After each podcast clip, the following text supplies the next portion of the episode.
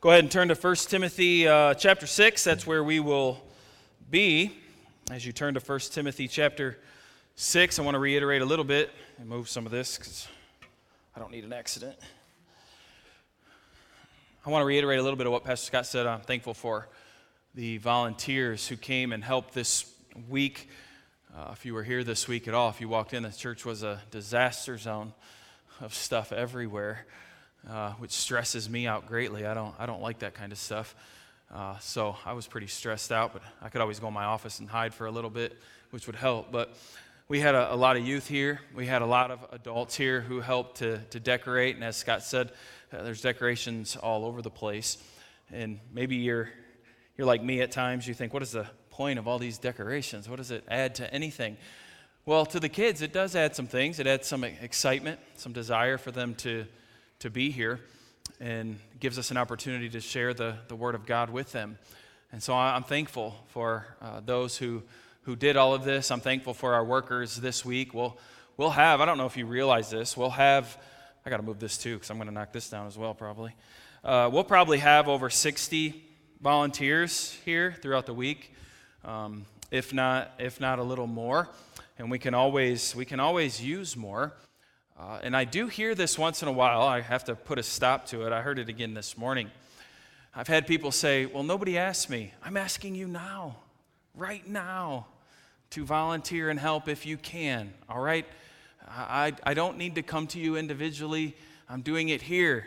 If this is something that you're good at with children or with teaching or whatever, I'd love to talk to you or, or Pastor Scott because we could definitely uh, fill you in somewhere. And there's great value in that. Many of you, I bet, grew up going to vacation Bible school. And it is through those types of events where we remember and learn Scripture, uh, different songs that teach us Scripture.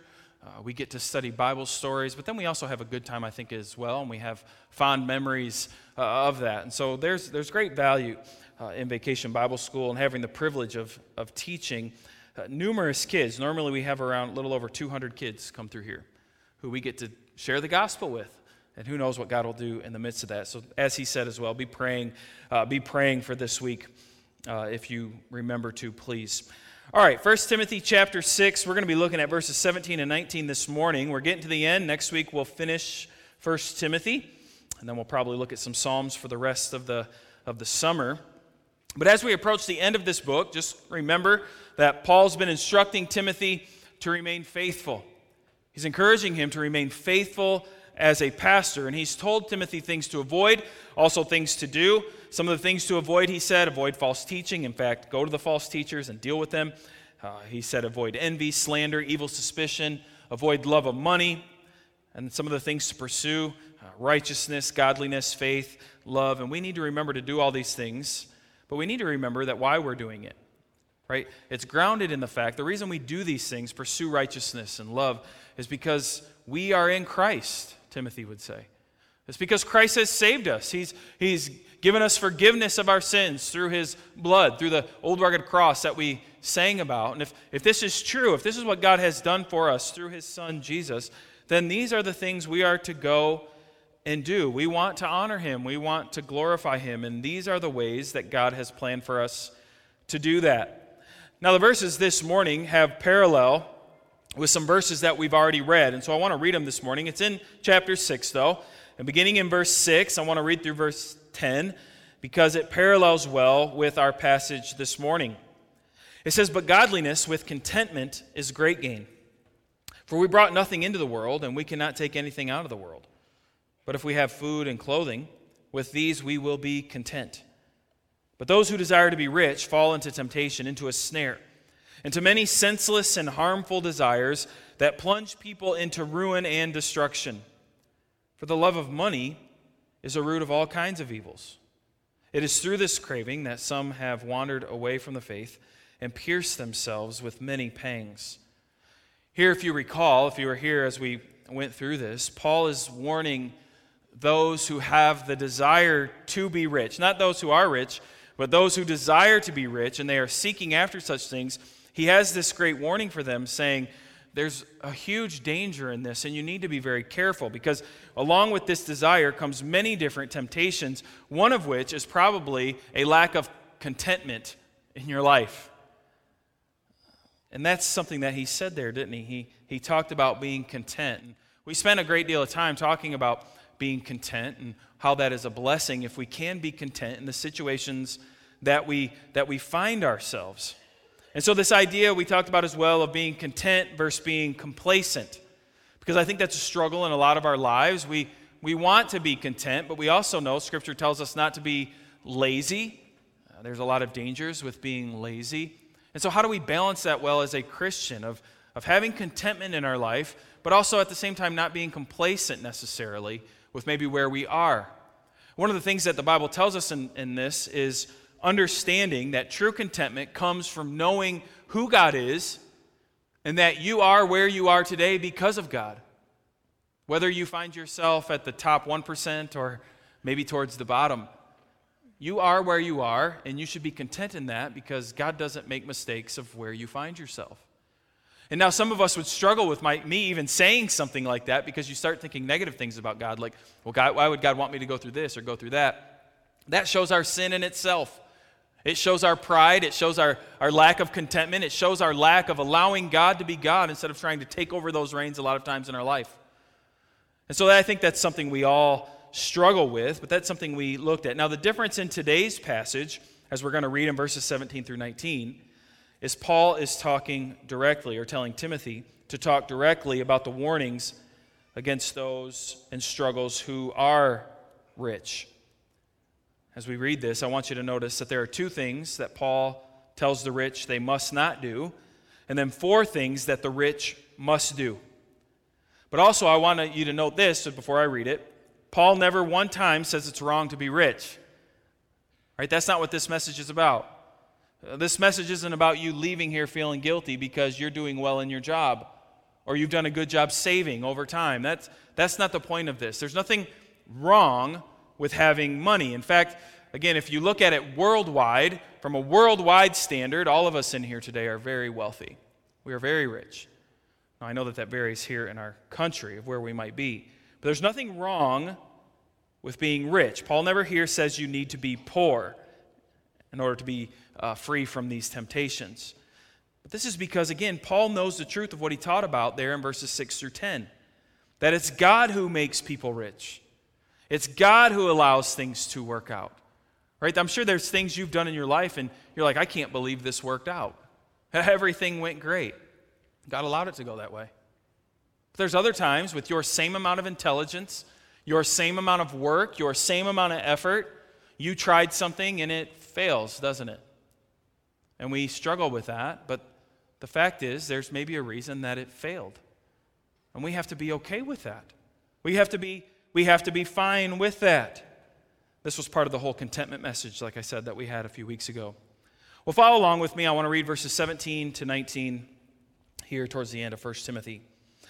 He says, As for the rich in this present age, charge them not to be haughty, nor to set their hopes on the uncertainty of riches, but on God, who richly provides us with everything to enjoy. They are to do good to be rich in good works, to be generous and ready to share, thus storing up treasure for themselves as a good foundation for the future, so that they may take hold of that which is truly life. Now, as I mentioned, there are two things the rich must not do, four things the rich must do, and we'll go through those quickly uh, this morning. In verse 17, we see, first of all, the rich must not be filled with pride. It talks about haughtiness, being haughty. It's just simply true, and I, I think you'll agree with me, that those who are rich, most of the time, get more attention than those who are not. I think you would agree with that statement. But when people find out that you have money, all of a sudden you find yourself having some influence. The things the rich say become more important all of a sudden, or the things that they do become desired by those who want to do those things as well. It really seems to be what our entertainment industry and our social media platforms all survive on, and it's what they seem to thrive on. It's what really keeps them going. Uh, this isn't a new trend, it's something that's been going on forever, for a very long time. But this lends itself then to some temptation for those who find themselves in the situation of having money or being rich, because there is a temptation that Paul is talking about here of pride or of haughtiness. And Paul again is warning them against this because all of a sudden, when you have money, things start to change for you, as I said. Now, maybe you've been in a situation like that before. I think I've, I've said from, from the platform before that this has happened to me. When I was youth pastor or education pastor, very few people cared what I had to say. Very few. In the community, nobody did. Absolutely nobody did. Oh, what do you do for a living? Oh, I'm a, I'm a pastor. Well, what, what do you do? I'm a youth pastor. Oh, okay. Let me talk to the next person. It's kind of how that went. But then, because you as a church voted that I would be the lead pastor, all of a sudden people in the community are interested in what Tim has to say. And it's like, well, whoa, whoa wait. What changed? Nothing changed. Uh, no difference at all. But what becomes very easy is the temptation of pride. Of, oh, it's because I'm so smart that they want to hear from me. It's because I have so much knowledge or so much wisdom. And that's, that's not it for most of them. Most of them is because just the position of being in a big church and being the pastor of that church. That's what it is. It's kind of similar to those who are rich. And so we have to be very careful. If you find yourselves in these sort of situations of understanding, number one, of where your money came from, and being, and being careful of the first danger that Paul talks about here of pride and haughtiness. We have to know that with money brings along with it influence, and it does bring some power. And we have to be careful if that happens to us to start not to think too highly of ourselves and we all know the destructive power of pride, not only in our life and how it affects our life as an individual, but how it then impacts those around us as well at the same time. Because pride has a tendency to destroy. The, the, Pro, the book of Proverbs is filled with things, but Proverbs 18.12, uh, when it comes to pride, but Proverbs 18.12 says this, it says, before destruction, a man's heart is haughty, but humility comes before honor. You see, these aren't just little quaint sayings that we think, oh, yeah, yeah, yeah. And this is the danger. I, I said this with the message before. We start to think, give me some money and I'll show you I can handle it. Go ahead. Give me the money, God, and I will prove to you that these temptations just will not work for me. Don't we? We, we think that way. Oh, there's a lot of pride in those statements, is there not? You don't even have the money yet, and you're already full of pride. They can't do it, but I could do it. And so just hand it over to me and watch what happens. Watch how much I can glorify you with all this money. Pride destroys. It can wreck a family, it can wreck individuals. And Paul is warning those who are rich. He's saying, Do not be filled with pride. But then the second warning that he gives to them of not doing, he says, the rich must not put their hope in their riches. He says that in verse 17 as well. He says that hope should not be put in the riches one has. Why? Because he says the riches are uncertain, they're not guaranteed. The pride that comes with riches is dependent on what? It's dependent on something, but this something that can vanish at, at any moment. It could be gone and disappear at any moment. Now, I know that in America, oftentimes our system seems very stable, does it not? We all know the market, we know the foundation for the riches of our country, but we also know that it's not perfect. And while we sit pretty comfortable with our system, we're all pretty comfortable maybe with having money in the bank. And now you might be yelling at me, no, I don't. It's under my bed. Well, that's good for you. But you're still comfortable with the paper stuff that you carry around or the coins that are in your pocket or the cards that you have. We all have a decent amount of trust in this. But we know how slippery it is. And some of you know it better than others because you watch the Dow ticker at all the time on the bottom of your computer screen. Don't you? Every, every hour, what has changed? Oh, the Dow is up. Oh, the Dow is down. Oh, it's down. It's up. It's down. Why do we watch that? Why do we care about that? Well, because we know it could vanish. We know that something big could happen in our world, and all of a sudden it makes everything unstable, and it all disappears. All the money that we stored up for ourselves, just kind of vanishes. It, it just kind of goes away. And Paul's saying the rich need to be careful that you do not put your hope in these riches. Why? Because they can just vanish. It's so uncertain. It, it's sad to think that the rich have their whole life at times based off of the money that, again, might not be here tomorrow. The money that could just disappear rather quickly. I'm sure you've heard stories before of those who were once rich but now lost all of it. It's all gone for whatever reason, whatever it might be. You hear this with lottery winners a lot. They even have TV shows now about lottery winners who are now poor because they spent everything they had. They invested it horribly. They had all this hope that one day I'll get rich and all my problems will be solved. And where do they find themselves? Back in their problems. Tons of problems. Or we know of the rich who finally realized at some point in their life God was kind enough to them to open their eyes to the truth, to see the foolishness of them putting their worth in their riches, putting their worth in the things that they own and the things that they have. Now, you don't have to be rich to do that, do you? We have to be careful with that in our lives where we start to put our worth and our value in our things and in our materials and what people think about our things and in our materials. Because if we live that way, there's no hope in that. And sadly, too often, as I said before, we think we can handle these temptations.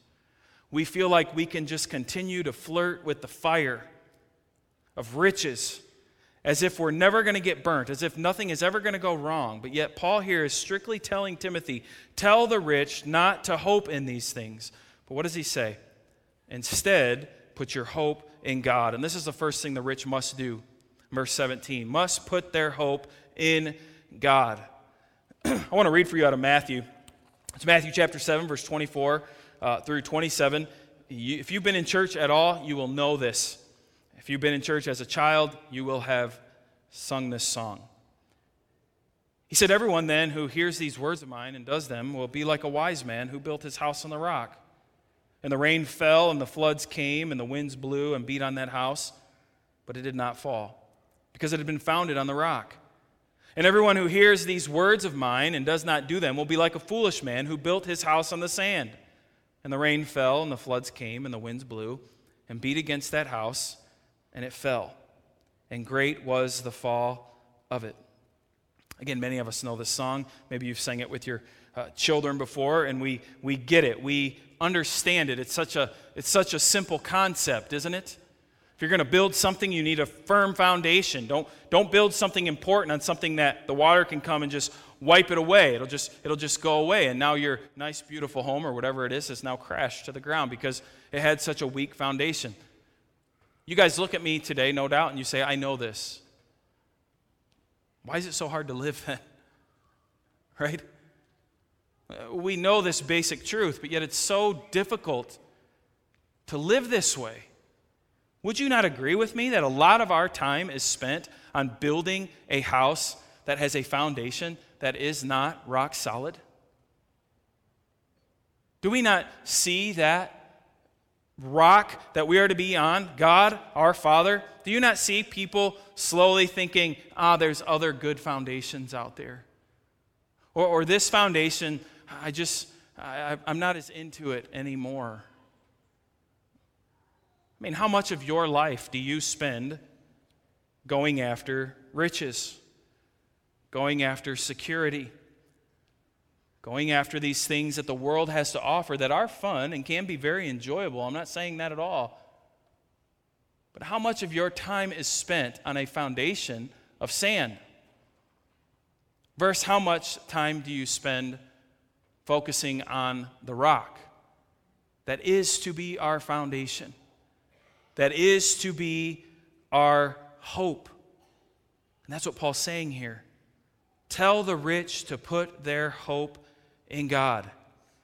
All people, rich and poor, need to put their hope in God and, and nothing else because God is the only sure foundation in this world. The Bible tells us that God never wavers, that God is never moved, that God has all power, that He is the giver of all things. And it is this God that we should love and that we should worship and that we should dedicate our life to. and give our life to because He is the only thing worth putting our hope in. And so to put our hope in something other than God is what? It's foolish.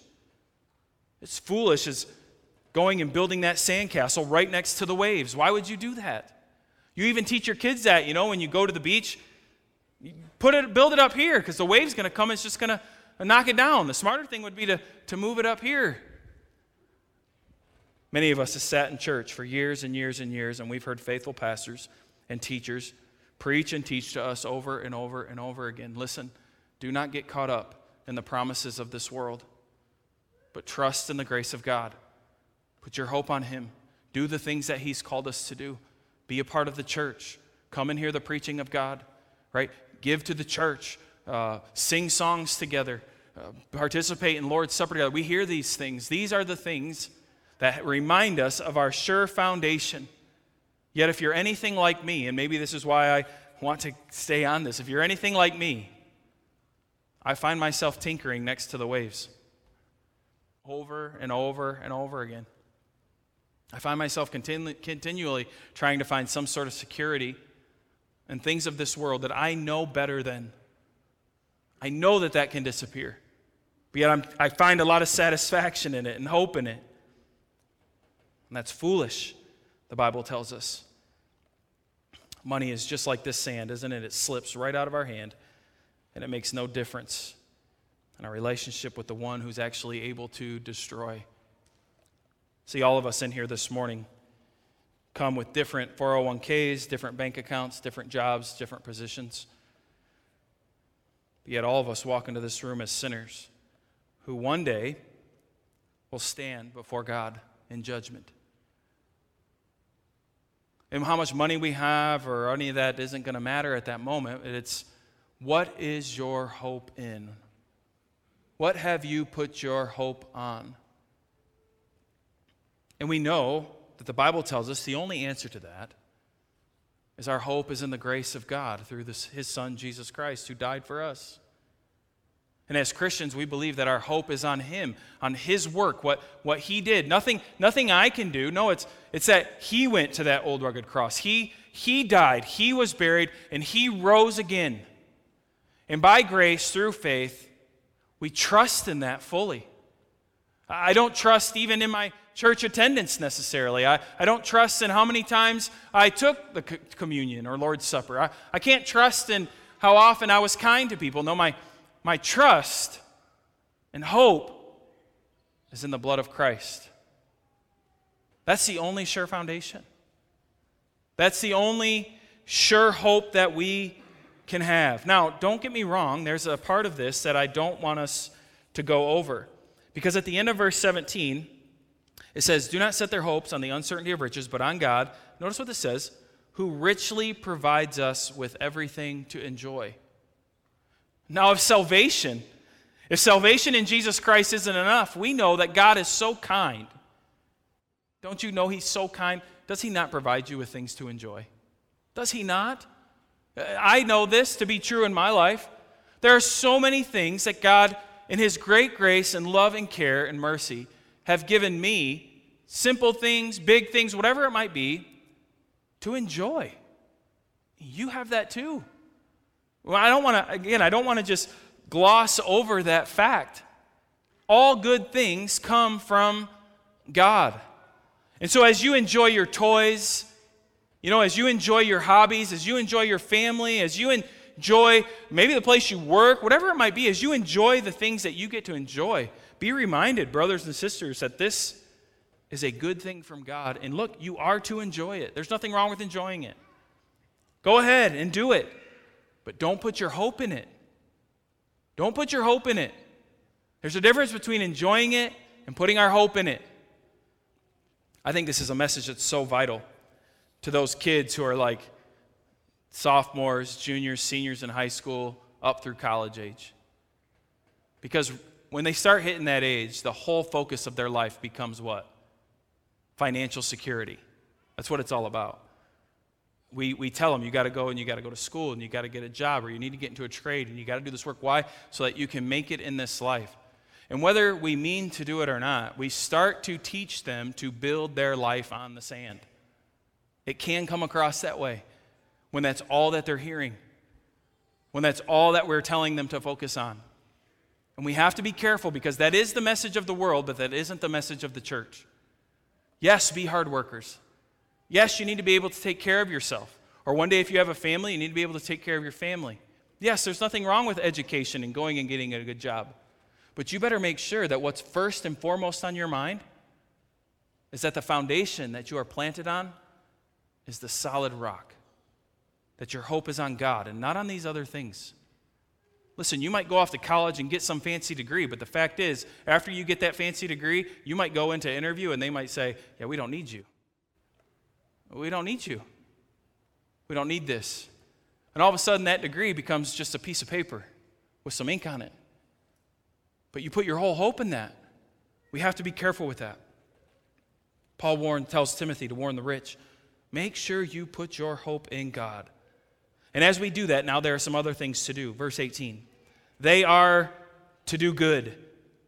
And so the rich, he says, tell them to do good works. You see, once the rich have their hope in God, then that will show. You'll be able to tell this how? By their good works. It's kind of like the book of James, what Paul's talking about here. Now, there are some people in our world who are rich, and the reason that they are rich is because of their work ethic, because of hard work.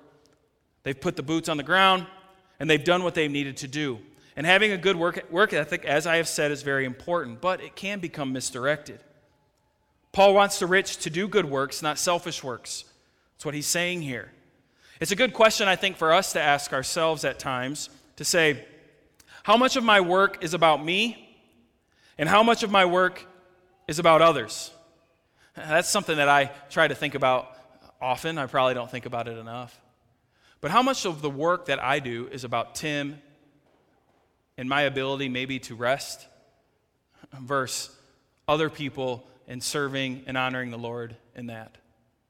I mean, think about that just maybe in your natural environment and in your your day to day.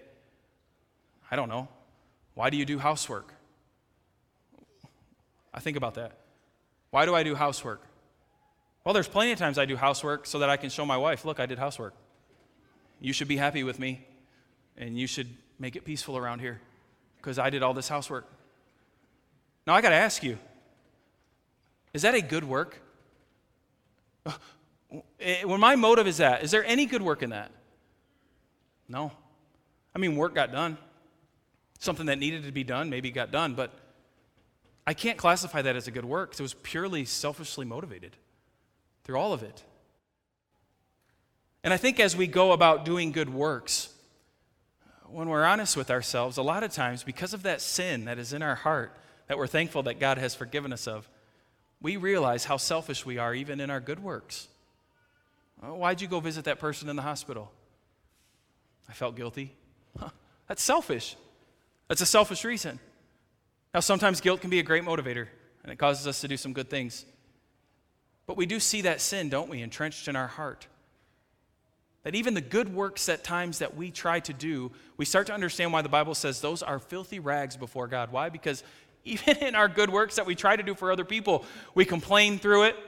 Our pride gets hid if nobody acknowledges it, nobody notices it. And all of a sudden, these good works, what? We come to realize we're nothing. And so, that again is why our hope is in God. Our foundation is in Him. And out of that foundation is our desire then to do good works, praying, God, help me to do these good works and help me to do them in a way that isn't selfish. Help me to love my fellow church members. Help me to love my family members. To love them in a way that, again, isn't about Tim, but it's about you, to glorify you. You gave me this wife. You gave me these children. You gave me this church family. I didn't do it. You gave them to me. So help me, please, to do good works for them and to love them. So it's not just about work ethic, but it's about our attitude in that work. Now, there are others, though, who are rich, not because of their work ethic, but because of the work ethic of those who gave them life their moms, their dads, their grandparents. These are the ones that usually we stand back at, and we like to mock these people and get frustrated at these people because we feel they've done nothing to earn their money. They rest on the laurels of those who've gone before them. And I think what Paul understands is that there are people like that in the world who are rich, even though they didn't do the work. And what this can tend to lead to is laziness. It can lead to a life of self care instead of a life devoted to good works. So, Paul again is telling even those people who might be rich, saying, You still need to work, and it needs to be good works for the kingdom of God. And as believers, this is what we are called to. We are called to a life of serving God, and the way that usually plays out is serving others. That's how it plays out. Going to our neighbor and seeing how we can help, or coming and being a part of the things at the church. Again, that's why I'm so thankful for the volunteers that we have. Because I know that they're doing their best to, to do this. They, they want to serve God because of what God has done in their life. And so we have to be careful with our money and with the things that we have not to become lazy and not to become too into ourselves. I got to be honest, one of the things that scares me, I, don't want to have a long conversation on this. I believe in mental health, I believe in all this kind of stuff. But I hear, I hear it a lot. I've been hearing it with teenagers, I've been hearing it with students, and it, mental health days. We just, need, we just need a mental health day. And while I think that can be true at times, I think sometimes it's just an excuse to be lazy and to not deal with the problems that we face in life. We face a lot of problems in life. And if we all take mental health days, well, guess what? We're in a lot of trouble. If I took a mental health day every time I wanted to take a mental health day, I can tell you this I wouldn't be here right now. Today would be a mental health day. You say, why? What's going on? Not much, just life. But it sounds good. It sounds good. Now, again, I'm not denying the need for self care. I think it's good to take care of yourself. I think it's fine to take time. But when we look at Hebrews chapter 11 and the hall of faith and the people who've gone before us, and when the writer of Hebrews would encourage us to push on and to press on, the people that he pointed us to were people who didn't worry too much about self care and they kept doing what God had called them to do. This setup here, Babylon, we're studying about Daniel. Do you know what Daniel's faith led him to? A lion's den. A lion's den. Like that's real, with lions in it to eat him. Not to pet, not to enjoy, not like at the zoo where there's a barrier there where they can't touch you. No. Daniel could have easily have said, self-care, self-preservation. I will bow my knee. I don't believe you're a God, but I will bow my knee because that's what I'm supposed to do because of self-care. But he didn't do that. Why? His faith wouldn't allow it. And he said, even if I have to go to the lions, let it happen. Let it happen.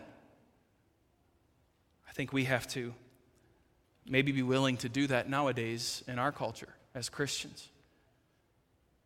Not worry so much about our money or our things or how we feel or what might be going on in the day, but to stand to what's true for the Word of God. To be willing to step out and share the gospel with others. And that's what we're getting here. In verse 18, he goes on, not just to do good works, but he says to be rich in good works, to be generous and ready to share. Paul gives instructions to the rich next to be generous. Now, I believe we talked about this some in regards to the church uh, in America specifically uh, before about being generous and its giving to the churches around the world. I don't know if you remember that, but in talking about missions, there's times where it's good to go and to do missions, it's a good thing to do, but I think a lot of times what would be better is if we pooled our money together that we would have spent on the trip and just gave it to the church that we were going to go to. They could probably get a lot more done with the $20,000 or $30,000 that we would have collected and, and just handed to them instead of us flying over there and doing some painting or whatever. And I think one of, the, one of the resources that we are in the world, in the kingdom of God, as the church in America, is we have money. It's important for us to be generous in that money. But today, also in church life, of bringing it down to individuals, one of the things that gets avoided and I feel this as well. I hate talking about it, but one of the things that gets avoided a lot is the topic of money. But the fact is, money is needed. And the Bible says it needs to come from the generosity of the church. That's what he's saying here to these rich. Be generous and ready to share with your fellow church members with your fellow Christians, or with your church and how it was set up. See, we must be known by our generosity, understanding that it's the Lord that has given us all good things that we have to enjoy. We just said that a moment ago, and there's nothing wrong with you enjoying your things. But we also should be known for generosity. It's a good thing to enjoy the good gifts of God. As I said, we should. But we also always need to be generous as well. You know, generous people oftentimes have a lot of impact. I have a friend who's this way. You know, we always get together as groups or do whatever. He's always putting money in. If you ever ask him, hey, do you want any money? He's always going to say no. Always going to say no. But there's something to that. There's a, all of a sudden, there becomes a trust with that person, a care for that person, because you start to think, well, why is he doing that? And when you start to see, he does that because he loves us. Right? He does that why? Just because he likes his friends and he cares about them or his family. So he's willing to go out and to do these sort of things. It kind of it kind of draws you to that person. Now, we as the church are called to uh, be a light in a dark world, and one of the ways that God allows us to do that is by being generous to the community that's around us. To share with them, well, we uh, we love you and we care for you. That's that's why we give. You know, that's that's why we do this. We want you to know that we do care, and we hope that God will use that generosity one day to allow us to share the gospel with them. And then we trust that God will do that work. He will save them, that He will give them a hope. Well, we as individuals in the church, in order for that to happen, for the church to do it, we as church members need to be generous in our giving, don't we? Again, it's not something I talk about a lot, but the Bible is very clear that as Christians, we should give. But then it also talks about giving sacrificially. You say, well, Pastor Tim, what does that mean? Well, if you're a parent in here or a grandparent, I think you understand what it means to give sacrificially. It might be little things. There's been times where I have really looked forward to eating something. Maybe you've been here before. I'm just really pumped about eating this thing. Maybe I've been thinking about it all day, and I'm gonna I'm gonna make this when we get home. We're gonna have this good dinner, whatever it might be. Or you order something, and you know that feeling when the kid's looking at you or your spouse is looking at you and they say, Can I have some of that? No, you can't. I mean, that's what you want to say. And I know this is very small, but you want to say, You absolutely can't. But you do, don't you? I, it can be something as small. I, I loved, I love shaved ice. You can buy them like at the fair. I bought a machine for it, so I have them at home all the time. That's how much I love them. And don't tell me it's a snow cone. It's not a snow cone, it's shaved ice. It's different. It's very different. Okay? But it used to tick me off when I would spend $6 at the Monroe County Fair for my shaved ice. And the next thing I know, one of my kids has it in their hands and it is gone. That was frustrating. But as parents and as grandparents, these are little sacrifices that we make, don't we, at times? Because why? Well, while I'm frustrated at this child, I do love this child. Right? He's, he's mine. So I love him and I care for him. And it's okay, it's, it's just ice and some syrup. When you really start to think about it, you think it's not that big a deal. And in fact, I got another six bucks, I could go buy me another one. Right? And so I don't even know if you could call it a, a sacrifice. Again, it's, it's very minimal, but this is the lifestyle that God has called us as Christians to live in our generosity is also to live sacrificially. For a lot of us, I don't know if we've done that before. I don't know if we've done that before. See, in order to do ministry in this church, in order for this kind of stuff to get done, in order to have hundreds of kids come here or to take 130 some people to youth camp, I got to tell you, it costs a ton of money. And I understand that that money, guess where it comes from? You. It comes from us. That's why we're able to do these sort of things, is because people come up here and they put money in the plates, and we have people who faithfully give weekly or monthly or however they've designed to give. And it's because of that giving that God has often worked through those ministries where, I mean, next week I get to baptize three people. I get to baptize three people. Now, let me ask you this how much money would we say it's worth to baptize three people? We'd be scared to say a number, wouldn't we?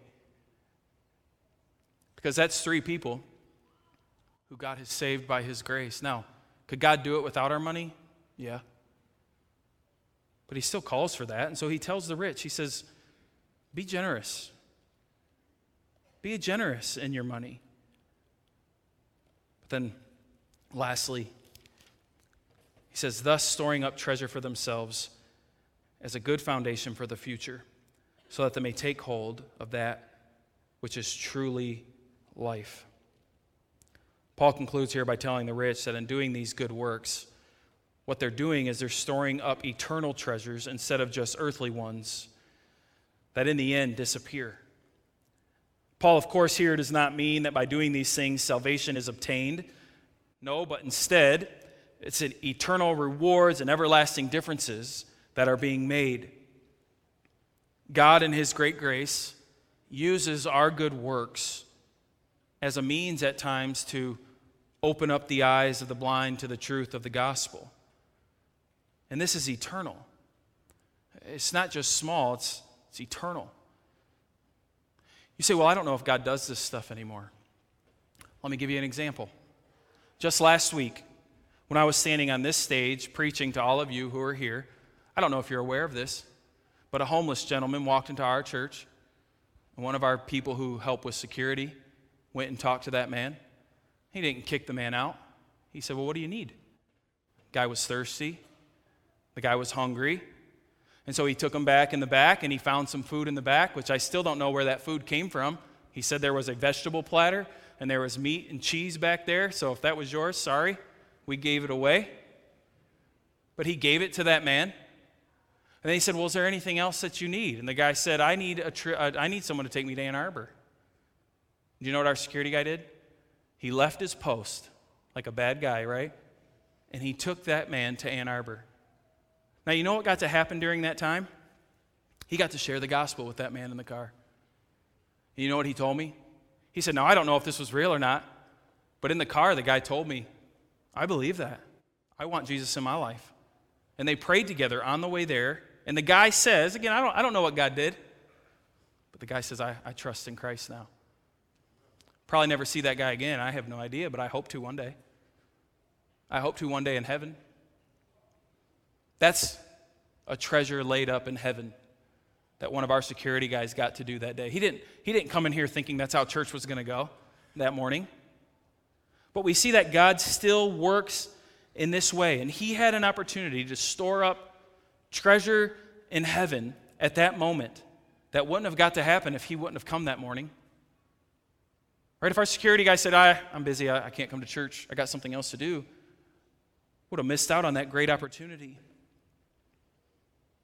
You see, there are great benefits in storing up treasures for ourselves in heaven because those are things, the Bible tells us, that cannot be destroyed by moths or by rust. And this isn't something that Paul just makes up. Jesus talks of this in Matthew chapter 6, verse 19 through 21, and this is how we'll end this morning. You remember, Jesus said, Do not lay up for yourselves treasures on earth where moth and rust destroy and where thieves break in and steal, but lay up for yourselves treasures in heaven where neither moth nor rust destroys and where thieves do not break in and steal. For where your treasure is, there your heart will be also. Let us take these words very seriously this morning. I think it's something that we have to look on the inside of our lives and to see how well we are actually doing this. I can say this from experience. This week, I was talking to, to one of my kids, and somebody asked them, What does your dad do when he's not at church? This hit me kind of hard because I, was, I knew what I was preaching on this week. He said, Well, he works. I said, Well, what do you mean I work? He's like, well, You know, you're working in the yard, you're working on the house, you're always doing something, you just don't sit still. You're just working. Now, honestly, in my mind, I've always thought my family would see I was doing this for them, right? Doing this so that they could go swimming or so that they so that the stinking four-wheeler works or you know the basketball hoop is up or whatever it might be. That's why I'm doing these things. But it kind of dawned on me a little bit of wondering, making me question myself of what am I storing up here? What am I storing up? Because it's not wrong to be a good steward of the things I have and to take care of it. there's nothing wrong with that. But what does it say if your kid thinks, oh, this is what he does for fun? That was, that's what he said. For fun, my dad works. That is not fun. I'm like, what? But it's good to hear through a child's eyes and a child's mouth to maybe get you in check a little bit. So, well, maybe it'd be okay if the grass was a little longer. Maybe okay if that door squeaked, or if that machine leaks a little oil, or for a little longer there's a tarp on the back of the car because the windshield's gone, or whatever it might be. Maybe all these things are okay to last, and maybe I do need to check where my focus is most of the time because. Again, this is such an easy truth that we've known since a little kid. Do not store up for yourself treasures here because when you die, your toys go away. But store up for yourselves treasures in heaven, where neither moth nor rust can destroy. Such an easy saying, but such a hard thing to live out. And this morning, whether you're here and you're rich or you consider yourself poor or somewhere in the middle, all these truths apply to us as well today. Yes, it said specifically to the rich to be generous, to put your hope and to your trust in God, but I think that's something we have to ask ourselves this morning as well. How well am I doing in this with the resources that God has given me? How much hope and trust am I putting in my things? And I'm putting in just who He is and loving Him for what He has done for me. How much of materials and different things become important in my life above and beyond the things that God says should be important in my life? What would happen? What would happen if tomorrow my house was gone? What would happen if tomorrow all my cars were gone? Would it destroy me?